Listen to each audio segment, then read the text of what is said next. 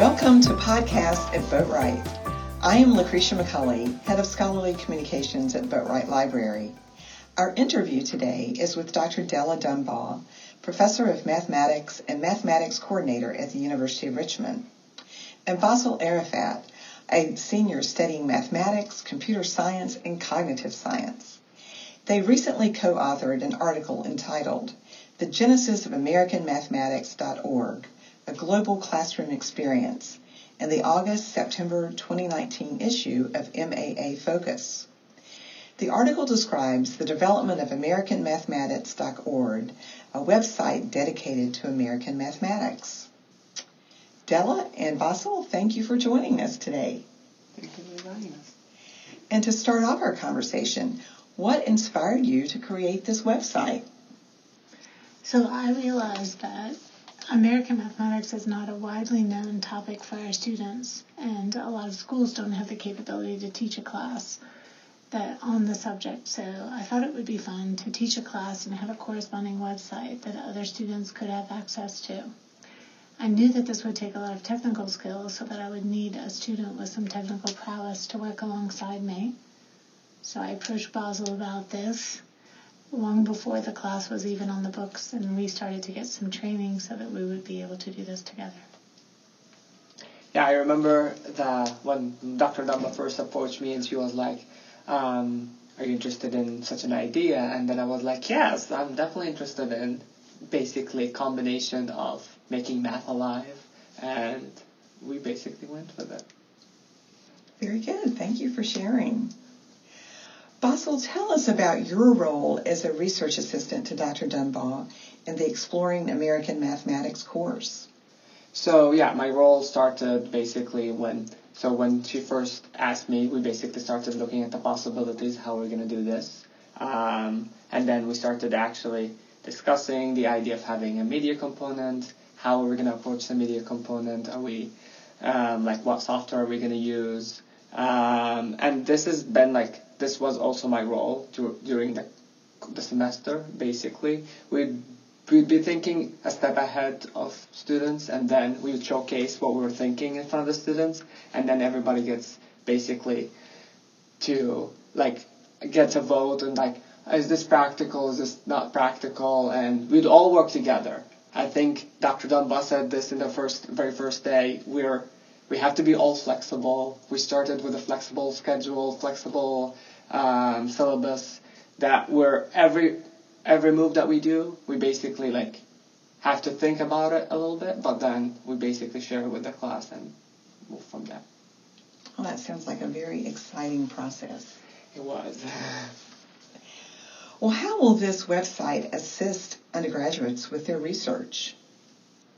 So I view the website as a really good place for a student to get a broad view of what constitutes American mathematics, which is a misnomer because American mathematics is hardly American.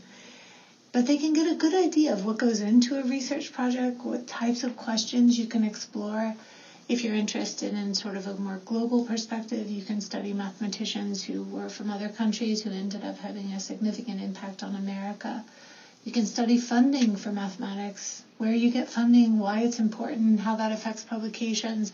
You could study women in mathematics. You could stu- study particular branches of mathematics. So there's a every single media project grew out of a serious research project. So it shows students what's possible in research and it also gives a beautiful visualization. You can see a map of a research project, a timeline, a story, you can see sophisticated research prose. All of that is contained on the website. Yeah, it's exactly a way to put basically math, eh, like to visualize math, which was never like we which we couldn't do before, and that's why like that's why we loved it. Well, I really enjoyed exploring it, and I learned a lot as I mm-hmm. chose different categories and people. Going forward, how will this website be maintained and continue to grow? We actually started on this process. I'm actually working with Dr. Dumbaugh this semester as a independent internship to actually develop the website, to look basically at new possibilities of how we're going to make it, how we're going to maintain it for the future, because in the end of the day, I'm going to graduate, but the website like needs to be maintained. We need to um, like we need to ensure that it still looks the same. The data is not going anywhere, and we're actually working on well, uh, Story Maps introduced a new map, I, like a new map tool, and we're working on migrating everything to there. And so it's a it's a process of research because it's not just one article; it's a whole website with a lot of data and research that was in the process of doing it. So we need to maintain all of that. So we're funded for two years. We're not quite at the end of our first year.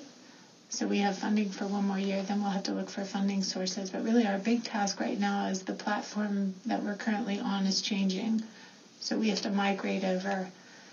That's our goal for this year. And we have to find a successor to Basel so that I can have some technical assistance keeping the website alive. Very exciting. I'm glad it's going to be here in the future. And our last question, what type of background research was required for the project? And how did you use library resources?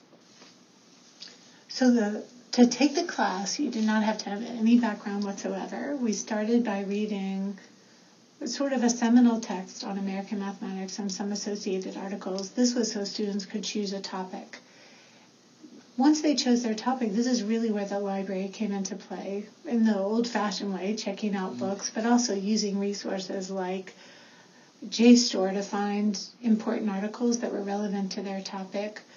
Um, and then Basel and I did a lot of exploring using library resources of other websites, scholarly websites, yeah. mm-hmm. so that we would have a good model for our outcome. And then the main library resource we used in the end was, well, what was then the TLC. Mm-hmm. It's still, yeah. Still going to be the TLC. Okay. And it's really important to realize that there were so many people that were a part of this.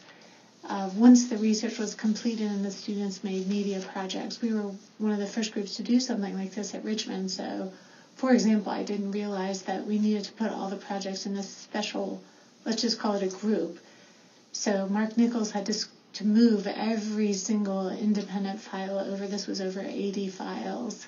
Next time I'll know to set this up.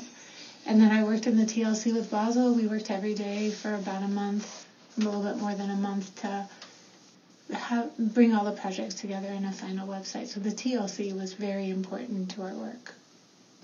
Yeah, I think um, I, as a student in the beginning, like the first resource was actually like to make my own research. I uh, looked up the library resources. I checked out the, well, my own personal project was American migration from Germany. So I actually had to look up some historical books, some uh, mathematician like mathematician books of like history of mathematics, and I had to look up names, what they what they did. Um, and actually, we looked at a book of pictures of people because um, part of my map that I created in the end had pictures of all these German mathematicians who migrated.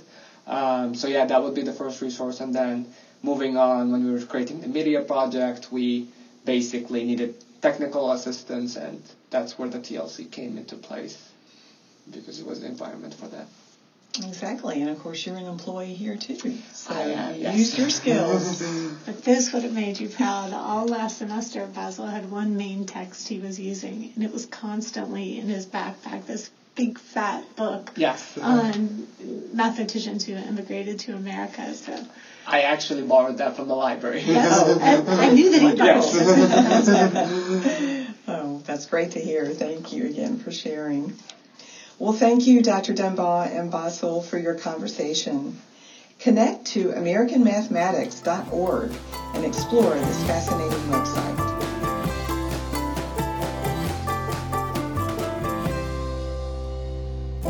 Thank you for listening to Podcast of Boatwright. Your host was Lucretia McCulley.